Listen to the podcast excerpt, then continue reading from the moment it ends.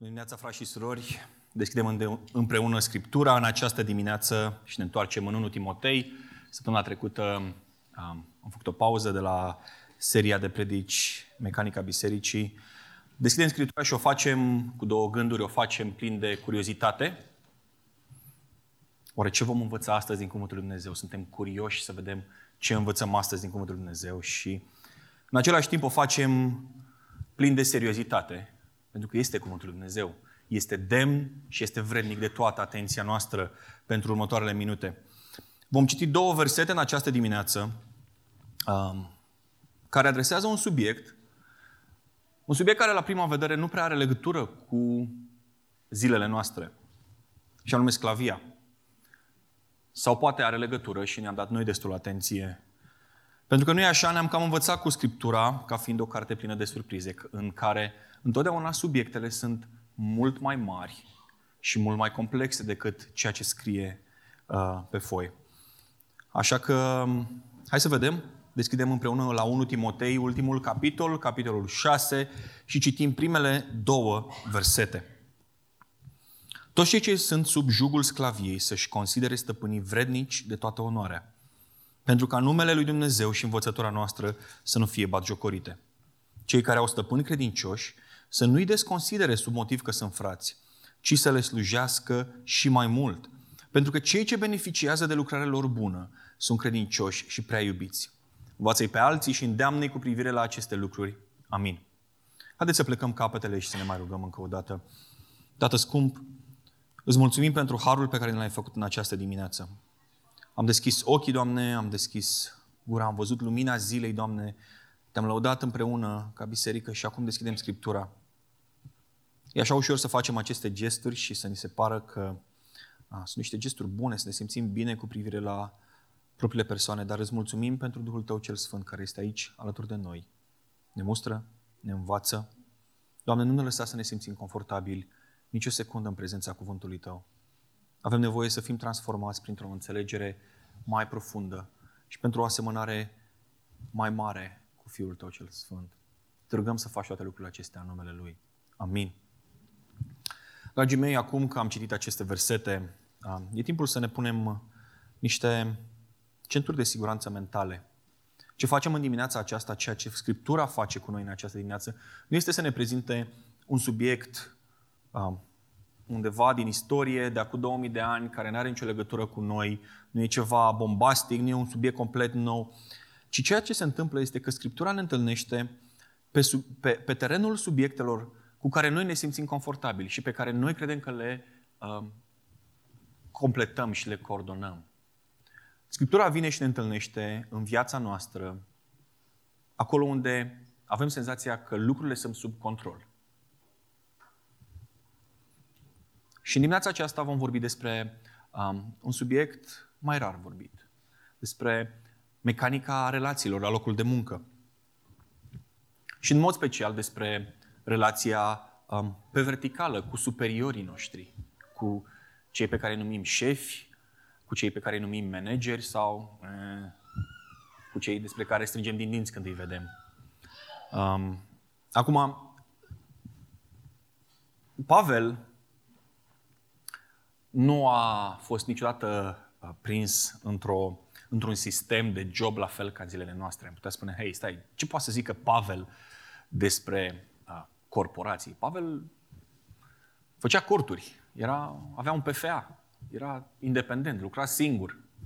Ce ar putea să ne spună Pavel? Ce știe Pavel despre șefi, despre subalterni? Ceea ce știe Pavel despre șefi subalterni este ceea ce Duhul Sfânt l-a inspirat și ceea ce Duhul Sfânt i-a dat. Și în dimineața aceasta, la acest lucru ne vom uita.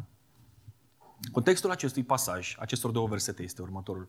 În secolul I, când mesajul Evangheliei lua Imperiul Roman prin surprindere. Oraș după oraș uh, se plantau biserici, ca o furtună, ca un bulgăre de zăpadă. Se întâmpla des ca familii, întregi familii, întregi case, începând de la uh, tată, care era conducătorul casei, până la ultimul sclav, vorbim de societatea romană, da? se întâmpla des ca întregi familii să se întoarcă la Evanghelie în masă. Mergeau la piață, auzeau Evanghelia și se pocăiau cu toții, de la tată până la ultimul sclav, spuneam.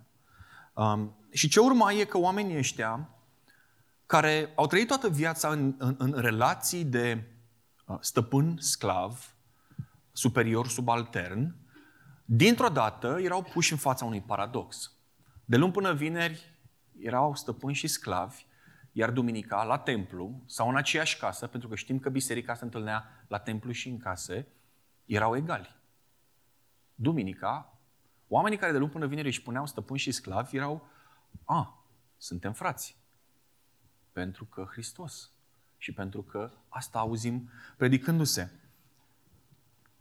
Iar Pavel nu trece cu vederea această schimbare, această tensiune uh, socială nu este ignorată și o adresează, pentru că relațiile care se construiesc în biserică, relațiile care se construiesc în biserică, au de-a face cu mărturia și cu înaintarea Evangheliei.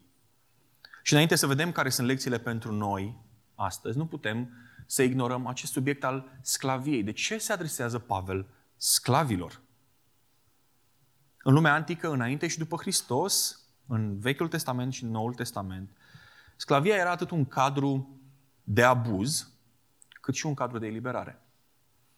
Uh, status voul social era exact acesta. Dacă vroiai să lucrezi, te duceai și deveneai robul cuiva. Puteai să te duci în armată și atunci erai robul statului și jobul tău era să mori pentru stat, pentru că ăsta e jobul unui soldat.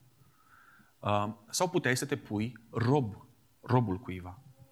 Um, lucrurile au evoluat și astăzi acele relații de robie din antichitate sunt înlocuite de relațiile pe care le avem la job. Astăzi nu mai mergem să ne punem în slujba cuiva pentru 5 ani de zile, pentru 10 ani de zile, uh, slujim, îl slujim cu toată viața noastră, ne dăm viața pentru el și treaba lui ca și stăpân al nostru este să ne poarte de grijă. Astăzi lucrăm de la 9 la 5 și treaba lui este să ne dea salariu ca să avem singuri grijă de noi.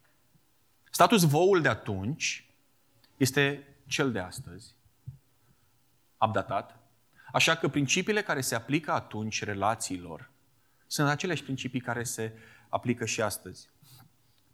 Spuneam că sclavia era un, un, un, un cadru de abuz.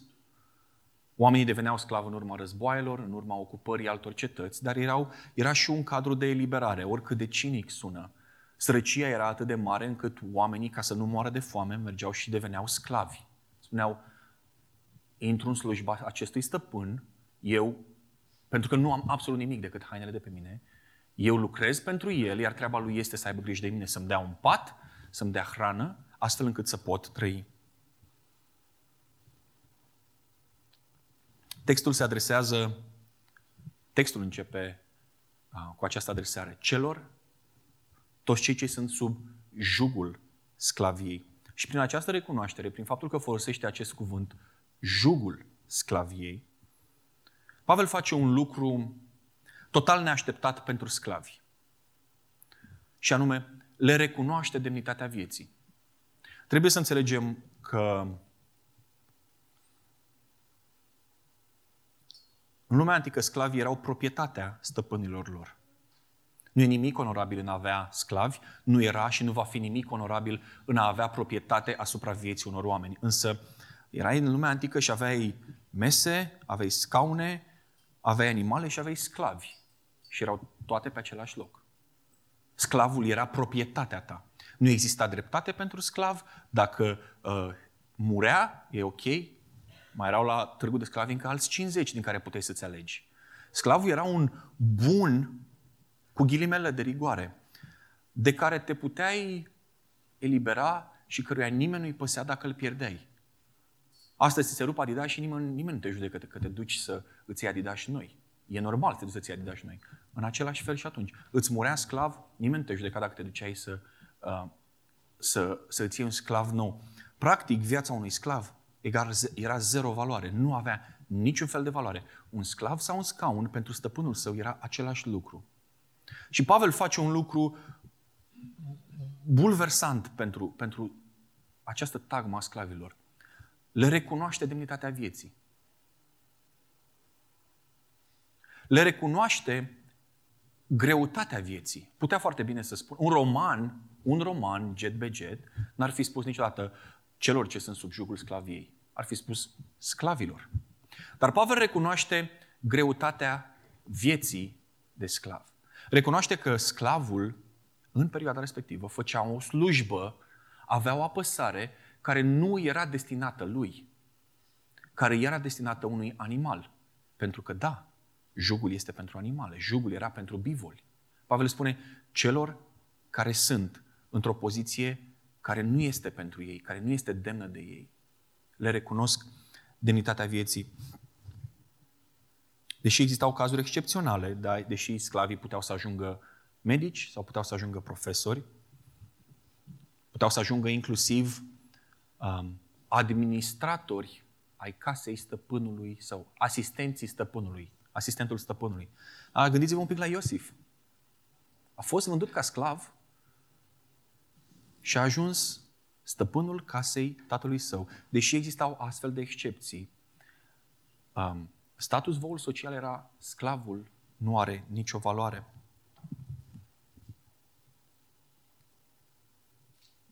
Pavel recunoaște că sclavii trăiau în condiții și făceau slujbe care nu au fost gândite, nu au fost desenate, nu au fost închipuite pentru oameni, ci pentru animale. Și dacă oamenii ăștia trăiesc ca animale și fac slujbe ca animale, întrebarea este ce face Dumnezeu ca să îi elibereze?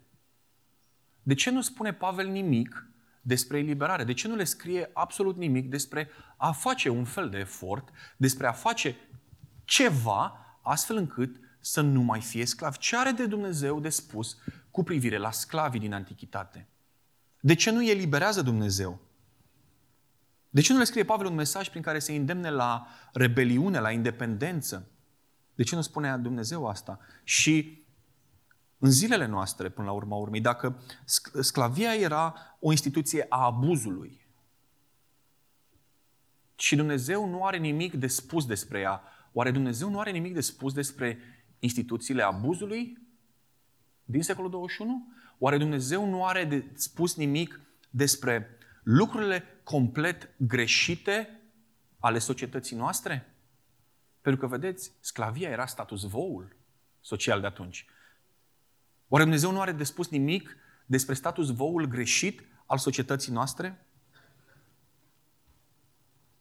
Cum facem să aducem paradisul pe pământ? Cum facem noi ca și creștini să, să facem lucrurile să fie bine? Am cunoscut eliberarea, am cunoscut Harul Lui Dumnezeu, oare n-ar trebui să ne folosim de lucrurile astea ca să facem lumea un loc mai bun? Putem să facem lucrul ăsta prin politică. Ne putem implica în politică, putem face prin activism politic, putem pune umărul la diferite revoluții, putem susține diferite cauze sociale. Dar este pentru mine, ca și creștin, ca și copil al lui Dumnezeu, mă declar copil al lui Dumnezeu, este pentru mine politica cheia prin care pot să schimb lumea? Este pentru mine corect ca să aștept de la activismul social ca lumea să devină un loc, un loc mai bun? Este activismul, este revoluția, lucrul către care ne îndreaptă Biblia să privim pentru a schimba lucrurile greșite din societatea noastră? Dacă ți-a trecut prin cap măcar un da, înseamnă că pentru tine politica, activismul, susținerea diferitelor cauze sociale înseamnă Evanghelia. Înseamnă că Evanghelia este doar despre a face societatea un loc mai bun, în felul în care societatea devine un loc mai bun. Vedeți, Pavel nu adresează mesajul eliberării de sub jugul sclavie, sclaviei. Pavel nu adresează schimbarea ordinii sociale pentru că nu ăsta este mesajul principal al Evangheliei. Evanghelia nu a venit ca să schimbe ordinea socială, oricât de greșită ar fi ea, nu a venit să răstoarne sisteme și guverne. Și iată un adevăr pe care firea noastră, oricât de greu este, îl, îl acceptă foarte greu.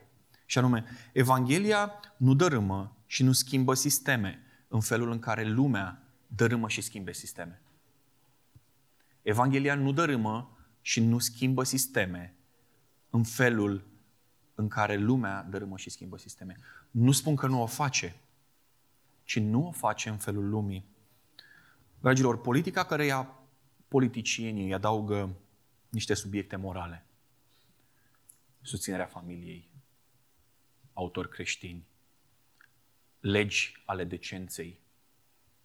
Nu e Evanghelie. Și o să merg un pas mai departe și o să zic următorul lucru. Politicienii care se asociază cu principii creștine nu o fac pentru că creștinismul are de câștigat de pe urma asocierii, ci o fac pentru că ei au de câștigat de pe urma asocierii cu creștinismul. La fel ca în cazul um, sclavilor din antichitate, un mesaj de genul la arme, eliberarea, nu reprezintă spiritul Evangheliei. Și atunci, ok, bine, nu, am înțeles. Dar atunci cum facem să fie lumea un loc mai bun? Cum facem să schimbăm instituțiile și sistemele greșite, opresive? Primul rând, ce face Dumnezeu este um, că recunoaște că instituția nu este, uh, instituția sclaviei, sclavia, nu este o instituție înființată de Dumnezeu. Vedeți, Pavel um, spune, um, adresează câteva tipuri de relații. Relațiile soț-soție, relațiile copii-părinți, um, sclavi, stăpâni. Dacă pentru primele două, în toate argumentele sale, el aduce suport scriptural, suport biblic, Pavel le vorbește soților și soților despre faptul că Dumnezeu a hotărât undeva la începutul lumii că ei trebuie să-și părăsească stăpânii și să, uh, să-și părăsească familiile, părinții și să... De... Da, e ok și stăpânii. Uh, și să devină o familie de sine stătătoare. Dacă Pavel le spune copiilor că Dumnezeu le-a dat responsabilitatea părinților să-i crească, iar lor obligația să-i asculte, când vine vorba despre sclavi stăpâni, el nu mai aduce suport biblic. Pentru că nu există un suport biblic. Pentru că sclavia nu este o instituție pe care Dumnezeu a plantat-o, ci ea este rezultatul păcăderii în păcat. La fel ca toate lucrurile rele, la fel ca toate cadrele în care există abuz și opresiune. Sclavia este rodul păcatului nostru. În Vechiul Testament, fiți atenți, în Vechiul Testament Dumnezeu recunoaște sclavia, nu instituie, și în legea mozaică le dă evreilor legi prin care să protejeze demnitatea ființei umane. De exemplu, câteva legi din legea mozaică cu privire la sclavi. 1. Un evreu nu avea voie să dețină un sclav mai mult de șase ani. În al șaptelea an trebuia să-l libereze.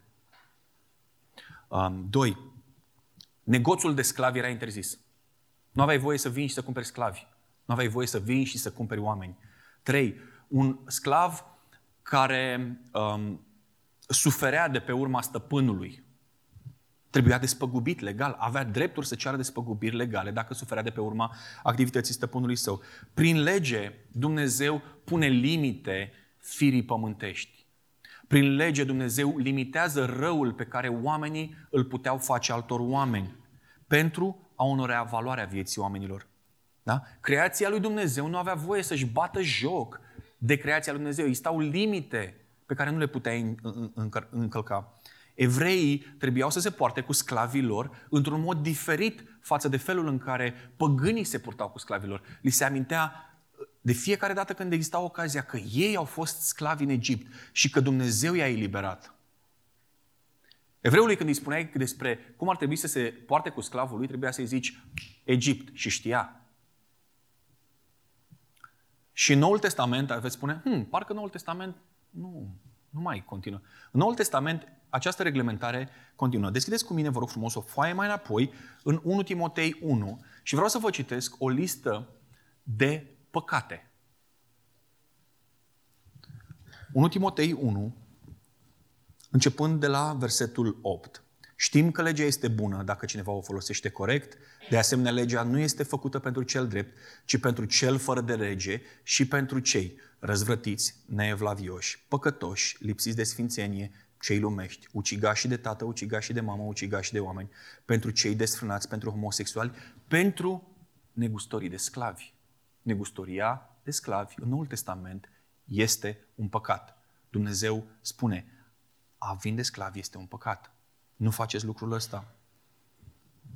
Și acum răspundem la întrebarea, dacă Dumnezeu nu dărâmă complet sclavia, ci îi pune în limite, dacă îi recunoaște originea pur diabolică, dacă a schimba status voul societății, dacă a schimba, a dărâma peste cap complet societatea, lucrurile greșite din societate, uh, nu este misiunea Evangheliei, atunci cum schimbă Evanghelia societatea? Că eu nu mai înțeleg nimic.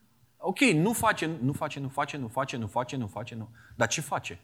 Cum face? Răspunsul este unul um, simplu și de anvergură.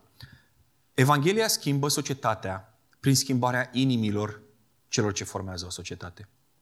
Nu prin revoluții sau partide cu așa zisă agendă creștină, ci din interior, prin transformarea minții fiecărui creștin pentru binecuvântarea altora și glorificarea lui Dumnezeu. Evanghelia schimbă societatea prin schimbarea inimilor, inimă după inimă, a tuturor celor care formează o societate. Asta e mecanica lui Dumnezeu cu privire la societatea umană. Așa, se, așa schimbă Dumnezeu lucrurile și așa ar trebui să se aștepte cei care își pun copiii lui Dumnezeu ca lucrurile să fie schimbate. Hai să ne uităm în text și să înțelegem două mecanisme prin care această schimbare socială are loc. Și implicit, spuneam, relațiile la locul de muncă. Nu uitați că acest mesaj, aceste versetele sunt adresate bisericii. Pavel le vorbește celor care formau biserica, ucenicilor care au fost transformați de Evanghelie. Cum pot schimba societatea? Cum pot schimba contextul în care mă aflu? Primul principiu, onorând stăpânii pentru că îl onorăm pe Dumnezeu. Versetul 1. Mesajul lui Pavel pentru sclavii primului secol este simplu. Ești un sclav creștin? Atunci, dacă da, nu căuta să răstorni ordinea existentă, ci caută să-ți îndeplinești responsabilitățile pentru Dumnezeu, nu pentru stăpânul tău. Făți jobul pentru Dumnezeu, nu pentru stăpânul tău. Dacă vi se pare că versetul ăsta 1 nu e atât de plin de detalii și cam forțez, hai să ne uităm într-un alt text pe care Pavel îl scrie aceleași biserici din Efes. Efeseni 6, 5, 9. Sclavilor, ascultați de stăpânii voștri pământești cu frică și cu tremur, în sinceritatea inimii voastre, ca de Hristos. Nu doar când sunteți văzuți de ei. Ah, să-mi fac treaba, nu doar când mă vede șeful. Ca niște oameni care caută să placă altora. Nu ca niște oameni care caută să placă altora, ci ca niște robe ai lui Hristos, făcând din suflet voia lui Dumnezeu, Slujiți cu bunăvoință ca pentru Domnul și nu ca pentru oameni, știind că fiecare, dacă face ceea ce este bine, va primi la fel de la Domnul, fie că este sclav, fie că este om liber. Stăpânilor, faceți-le și voi la fel, renunțând la amenințări, știind că Domnul lor și al vostru este în cerul și înaintea lui nu este părtimire. Indiferent dacă ești angajatul cuiva sau ai angajați și, și dacă spui că Evanghelia ți-a schimbat viața, lucrul ăsta se va vedea în relațiile pe care le ai la muncă. Această schimbare, această înnoire a minții tale se va vedea în relațiile pe care le ai la muncă. Vei fi un om care își va îndeplini jobul pentru a-L onora pe Dumnezeu, nu pentru șeful tău. Evanghelia ne spune că insuportabila greutate a vieții poate fi purtată Greutatea jugului social poate fi purtat doar dacă ne mai luăm un jug. Nu dacă îl dăm jos pe cel pe care îl avem. Luați jugul meu, pentru că eu sunt blând și smerit cu inima. La mine veți găsi o dihnă pentru sufletele voastre. Jugul meu este ușor de dus. Sunt cuvintele Domnului Isus. Așa că, dacă ești în căutarea păcii, în căutarea liniștii, în căutarea ușurinței, dacă ești apăsat de viața pe care o duci și dacă simți că porți un jug, singura ta șansă ca să scapi este să iei jogul lui Hristos. E singurul jug care poate fi purtat. Dacă ești în căutarea unei vieți ușoare, doar Hristos ți-o poate oferi. S-ar putea să nu ți-o ofere așa cum te aștepți tu și așa cum vrei tu să fie ușor. Dar doar Hristos îți poate oferi eliberare. Iar dacă ai deja jugul lui Hristos, dacă îți spui că ești un copil al lui Dumnezeu, că Evanghelia ți-a schimbat mintea, lucrul ăsta se va vedea prin acțiunile tale. Prin, șeful, prin faptul că la muncă nu-ți consideri șeful un fraier. Că nu-l consideri un loser. Prin faptul că îl consideri demn de respect chiar dacă se poartă nepotrivit cu tine. El este demn de respect pentru că este creația lui Dumnezeu și pentru că Hristos a murit pentru păcatele lui. Și n-ai de unde să știi că dacă duminica viitoare nu vine și se așează el pe scaun lângă tine.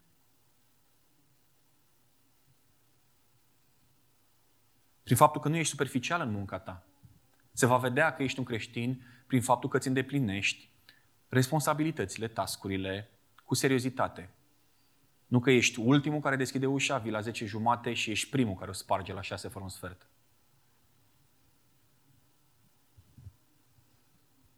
Prin faptul că nu-ți consideri angajații niște fraieri. Poate ești tu șeful și ai angajat sub tine. Prin faptul că nu-i consideri niște loseri, niște sclavi pe, de pe care trebuie să tragi ca să-ți fie bine ție la final de an, să-ți faci obiectivele și să iasă bonusul la bun. Dacă nu poți trăi la locul de muncă în așa fel încât viața ta să-L onoreze pe Dumnezeu,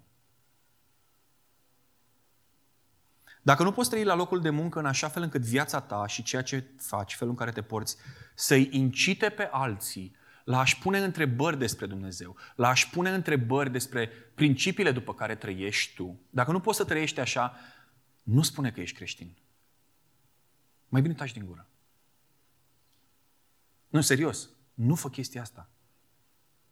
Îl faci de râs pe Dumnezeu. Nu te duce să spui că ești creștin dacă ești cel mai slobod la gură, dacă ești cel mai pe combinații, cel mai nedus la biserică, dacă trebuie să treacă șefii de tine ca să-ți faci treaba, dacă tot ce trebuie să fac, dacă una din responsabilitățile zilnice ale șefului tău este să tragă de tine, nu spune că ești creștin. Nu-i spune. Mai bine taci din gură, las-o așa. Nu spune că ești creștin dacă tu ești șef și dacă lumea știe că dai sau ei își pagă, că ești pe combinații, că vrei doar să muncești cât mai puțin, că ești nedrept, că nu le dai oamenilor mărire de salariu, dar dai check-in de prin vacanțe, nu spune chestia asta. Lasă-o așa și rezolvă problemele inimii. Pentru că dacă ești creștin, ai responsabilitatea față de numele Lui Dumnezeu să lucrezi, să te porți în afacerile tale, să te porți cu angajații tăi, în așa fel încât Evanghelia și Dumnezeu să nu fie bagiocorite. Dragilor, este responsabilitatea noastră, ca și creștini. Haideți să citim versetul 1 încă o dată. Toți cei ce sunt sub jugul sclaviei să-și considere stăpânii vrednici de toată onoarea, pentru ca numele lui Dumnezeu și învățătura noastră, Evanghelia, să nu fie batjocorite. Fă-ți treaba în așa fel încât numele lui Dumnezeu să nu fie batjocorit. Și dacă o faci în așa fel încât numele lui Dumnezeu e batjocorit, mai bine nu spune că ești creștin. Vedeți, dacă vrem ca monștrii sociali, dacă vrem ca greșelile din societate să fie schimbate, nu are, rost, nu, nu, nu are niciun rost să ne înarmăm cu declarații, cu strategii, cu activism, pentru că monștrii ăștia sunt rezultatele monștrilor din inimile noastre. Sunt rezultatele căderii noastre în păcat. Și niciodată monștri sociali, niciodată lucrurile greșite din societate, niciodată instituțiile care abuzează, niciodată cadrele în care um, oamenii pot fi abuzați, nu vor fi schimbate până când inimile nu sunt schimbate. Evanghelia nu e un tren de marfă de 200 de tone care intră în gară cu 100 de km la oră. Evanghelia este un chirurg fin care taie fiecare celulă moartă încet, cu atenție, astfel încât inima să fie schimbată. Al doilea mecanism, pot schimba societatea onorând stăpânii credincioși mai mult pentru că îl onorăm pe Dumnezeu. Dacă în primul verset Pavel îi se adresează sclavilor și le spune, hei, voi sunteți sclavi creștini, purtați-vă cu stăpânii voștri necreștini, și e implicit acolo că se adresează ca o stăpâni necreștini, astfel încât Evanghelia să fie vorbită de bine. În al doilea verset, Pavel îi se adresează sclavilor care au stăpâni creștini și spune, hei, voi, ăia care de luni până vineri lucrați împreună și duminică stați pe același scaun și spuneți că sunteți frați, am ceva și pentru voi. Și ce am ceva pentru voi? Voi sclavilor care spuneți că sunteți creștini, onorați-vă stăpânii voștri creștini și mai mult. De ce face acest, uh, această, um, um, de ce are acest îndemn explicit? Pentru că e clar că existau sclavi creștini cu stăpâni creștini care abuzau de relația lor, care își luau niște libertăți nepermise, pentru că dacă n-ar fi fost, Pavel nu, ar fi, nu le-ar fi zis cum să facă. Și există și astăzi angajați creștini care lucrează în firmele unor șefi creștini care fac aceleași greșeli, care își permit lucruri pe care nu ar trebui să și le permită pentru că, am frate, ce ai făcut? Suntem frați, ce ai? Am frate, e ok.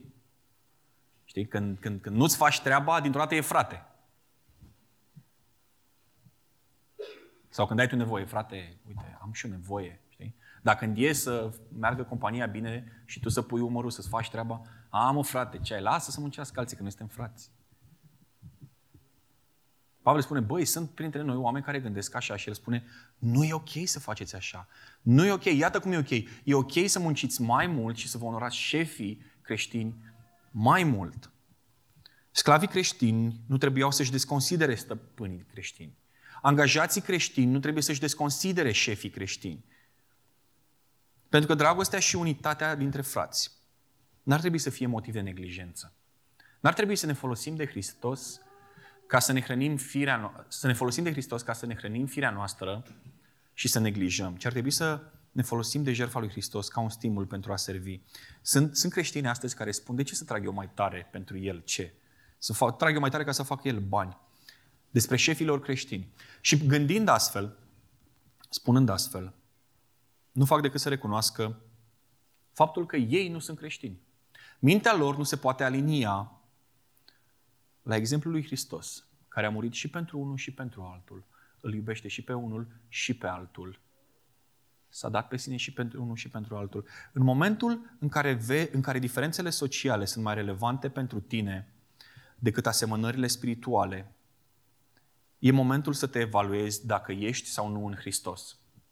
În relația cu șeful tău, în momentul în care contează pentru tine mai mult lucrurile care vă fac diferiți, decât Hristos care vă unește. Și din nou, vorbim aici de biserică, da? Mesajul este pentru biserică, pentru cei care sunt angajați creștini în companii cu lideri creștini. În momentul în care te interesează mai mult diferențele decât lucrurile care te unesc, care vă unesc, e un moment bun să te evaluezi, să vezi, băi, oare credința pe care spun că o am este într-adevăr cea pe care o am? Și șefilor creștini, vă rog să citiți cu mine versetul 2. Dacă sunt printre noi oameni care, au șef, care sunt șefi și sunt creștini. Vreau să citim versetul 2, partea a doua. Pentru că cei ce beneficiază de lucrarea lor bună, și anume, pentru că șefii creștini care beneficiază de lucrarea bună a angajaților creștini sunt credincioși și prea iubiți. Dacă aveți un angajat creștin dedicat care trăiește după aceste principii, înțelegeți un lucru. Voi beneficiați de pe munca lor, de pe urma muncilor. Voi sunteți binecuvântați de Dumnezeu de pe munca fraților creștini. Și acum o să ziceți, frate, da, eu sunt independent, eu n-am șef. Adevărat. Dar îți place să zici clientul nostru, stăpânul nostru. Nu vă bateți joc, și asta e strict pentru șefii creștini, nu folosiți versetele astea ca să vă abuzați frații, ca să vă duceți la el și să-i spuneți, uite ce trebuie să faci. Trebuie să lucrezi astfel încât eu să beneficiez de pe urma ta.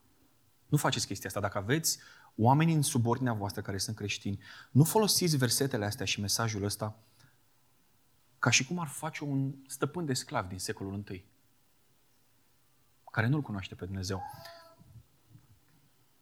E un moment bun să recunoaștem că deși trăim într-o țară și o societate în care sclavia este abolită, sistemul nostru este la fel de defectuos ca unul care ar permite sclavia, ca unul care permite sclavia. Diferențele sociale din țara asta sunt, sunt fantastice. Sunt oameni care abia se chinie să trăiască cu 2000 de lei și sunt oameni care nu le ajung mii de euro să trăiască pe lună. Sunt oameni care nu au electricitate în casă. Dar nu mă duceți-vă la Negrești. Vaslui, vedeți ce face Magda pe acolo? Și o să, o să vă șocați. Diferențele sunt, sunt, sunt fantastice și asta nu este decât rezultatul unei societăți supuse păcatului. Și diferențele astea nu vor dispărea. Din păcate, nu vor dispărea dacă facem noi un marș. Ok, s-ar putea un marș să schimbe ceva, dar nu va face decât să înlocuiască niște probleme cu alte probleme. Schimbarea relevantă, adevărată, care poate fi o binecuvântare pentru cei din jur, care poate fi o binecuvântare pentru societate, este doar schimbarea produsă de Evanghelie la nivelul inimii mele. Schimbarea care onorează numele lui Dumnezeu și îl binecuvintează pe cel de lângă mine din autobuz. Este doar schimbarea produsă de Evanghelie. Știți care este cuvântul comun pe care îl vedem în capitolul 5? Capitolul 5, Pavel a vorbit despre văduve, despre felul în care biserica ar trebui să, onor, să, uh, să onoreze văduvele, um, despre felul în care biserica ar trebui să onoreze prezbiterii. Și apoi aici, la uh, începutul capitolului 6, um, despre felul în care sclavii ar trebui să-și onoreze stăpânii. Ați sesizat cuvântul comun? Citiți, citiți capitolul 5 și veți vedea. Onoarea este numitorul comun. A? La matematică. Care e numitorul comun? Văduve, prezbiteri, șefi. Onoarea este cuvântul comun. Doar Evanghelia aduce onoare ființei umane. Doar schimbarea produsă de Evanghelie mă aduce într-o poziție în care să pot să onorez ființa umană. Doar Evanghelia restaurează demnitatea umană. În Vechiul Testament, în Antichitate, trebuiau să le, să, să, să le pună lei și să le zică nu vindeți sclavii, nu vă vindeți voi, ființelor umane între voi. În Noul Testament, Evanghelia este cea care îmi schimbă inima și mă aduce în poziția în care să înțeleg că nu am cum să fac lucrul ăsta. Pentru că atunci când eu și șeful meu facem parte din familia lui Dumnezeu, relația noastră se extinde și dincolo de ora 6 seara și dincolo de, de, de vineri seara, dincolo de relațiile de muncă. Doar Evanghelia ne poate aduce miercuri seara împreună la rugăciune de la birou. Altfel nu avem cum, doar prin Evanghelie. Către finalul Bibliei există o mică scrisoare pe care Pavel o adresează unui prieten. Um, un om de afaceri din antichitate care avea sclavi. La un moment dat, unul din sclavii acestui prieten al lui Pavel um, fuge. Răstoarnă status vol, fuge la libertate. Întâmplarea face că în Roma se întâlnește cu Pavel. Pavel îi vestește Evanghelia și acest sclav înțelege Evanghelia și este mântuit. Ca să vezi ce lume mică. A fugit sclavul, s-a întâlnit cu Pavel. Așa că Pavel face un lucru total neașteptat. Îl trimite înapoi la stăpânul său. Îi zice, ai fugit? Da. Trebuie să te întorci. Nu poți să rămâi liber, trebuie să te întorci la, la stăpânul tău. Um, și folosește această. Mă folosesc eu de acest exemplu pentru a ne ajuta să înțelegem care este frumusețea relațiilor restaurate de Evanghelie. Puteți găsi această um, întâmplare în epistola scrisă de Pavel către Filimon. Filimon este prietenul, stăpânul de sclavi, iar sclavul fugit este Onisim. Pavel îl trimite pe Onisim înapoi la Filimon cu o scrisoare și iată ce îi scrie lui Filimon. Filimon, versetul 15. Poate că el, scrie Pavel despre Onisim, poate că el a fost despărțit de tine pentru un timp. Pentru că a fugit, da? Tocmai ca să-l ai înapoi pe vecie. Dar nu ca pe un sclav, ci mai presus de un sclav, ca pe un frate prea iubit, mai ales de mine, și cu atât mai mult de tine, atât în chip firesc cât și în Domnul. Vedeți cum se considerau stăpânul de sclav, cum îl considera stăpânul de sclavi pe sclavul său? Un frate prea iubit. Acum cineva va spune, dar de unde știu eu că Filimon a făcut exact ceea ce i-a scris Pavel? Asta e un îndemn. Pavel îi zice, băi, uite, fă așa, tratează ca pe un frate prea iubit. Iată ce scrie Pavel în continuare în versetul 21. Îți scriu, Filimoane, fiind convins de ascultarea ta, știind că vei face chiar mai mult decât ceea ce îți spun. Iată cum schimbă Evanghelia relațiile la locul de muncă. Dragilor, fără Hristos găsim o mie de motive să fim diferiți și să ne hrănim din ele um, și să le susținem sus și tare. Fără Hristos ne considerăm mai deștepți și mai buni ca șefii noștri și ne considerăm cei care sunt în subordinea noastră niște sclavi. Fără Hristos.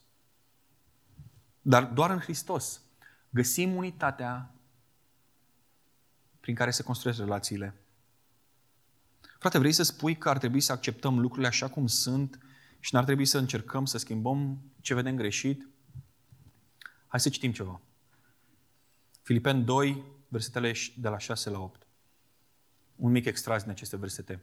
Isus este cel care, deși exista în chip de Dumnezeu, s-a golit pe sine și citiți voi în continuare, luând chip de rob și devenind asemenea oamenilor. Iisus Hristos a luat chipul unui rob și a îndeplinit ultima slujbă care se aștepta de la un rob în antichitate. La finalul zilei, slujba unui rob era să-și dea viața pentru stăpânul său, dacă situația o cerea. Dacă contextul era de așa natură, robul trebuia să-și dea sla- uh, viața pentru, pentru stăpânul său. Și asta a făcut Hristos pentru noi. Nu că am fi noi stăpâni. Hai să nu mergem acolo, că nu e despre asta.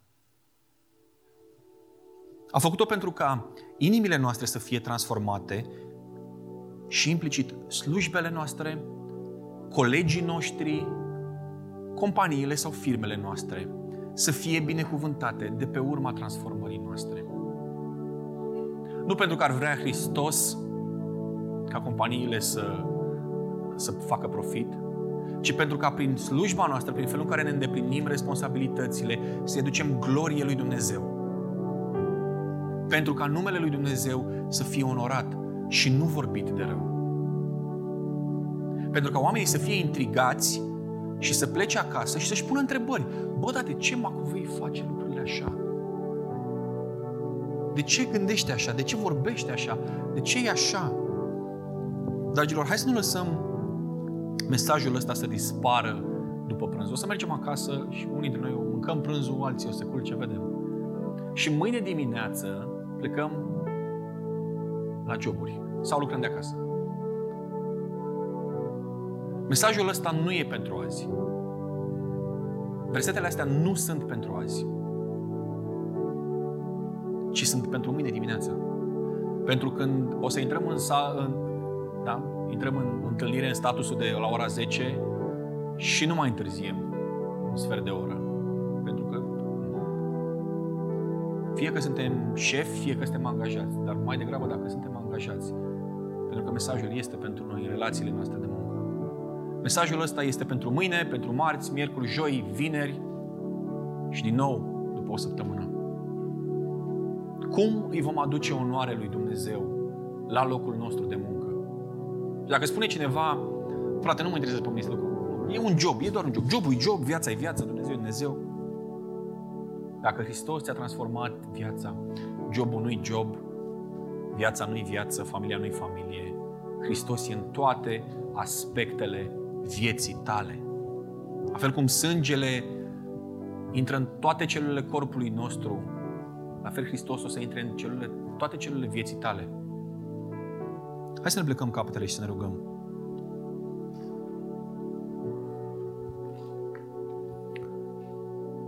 Tată, Tu ai totul în, totul în control și îți mulțumim pentru asta. Glorie fie adusă numelui Tău că, Doamne, deși trăim vremuri tulburi, deși ne-ai scos din confortul vieților noastre în ultimii ani, Știm că Tu ești pe tron și Tu domnești. Și lucrul ăsta ne aduce pace și stabilitate Fii binecuvântat că în cele mai tulburi momente ale societății noastre, Tu tot ești Dumnezeu și Tu nu te schimbi. Și la Tine nu e urmă de îndoială.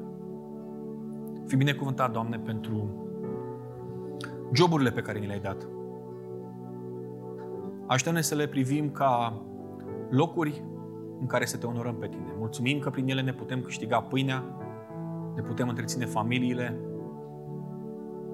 Doamne, dacă ele sunt locuri în care caracterul nostru este finisat, îți mulțumim pentru această lucrare din viețile noastre.